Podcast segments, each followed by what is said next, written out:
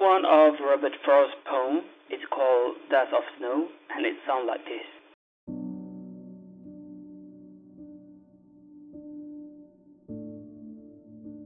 Dust of snow. The way you crow shook down on me, the dust of snow from a hemlock tree has given my heart a chain of mood and saved some part of a day I had root.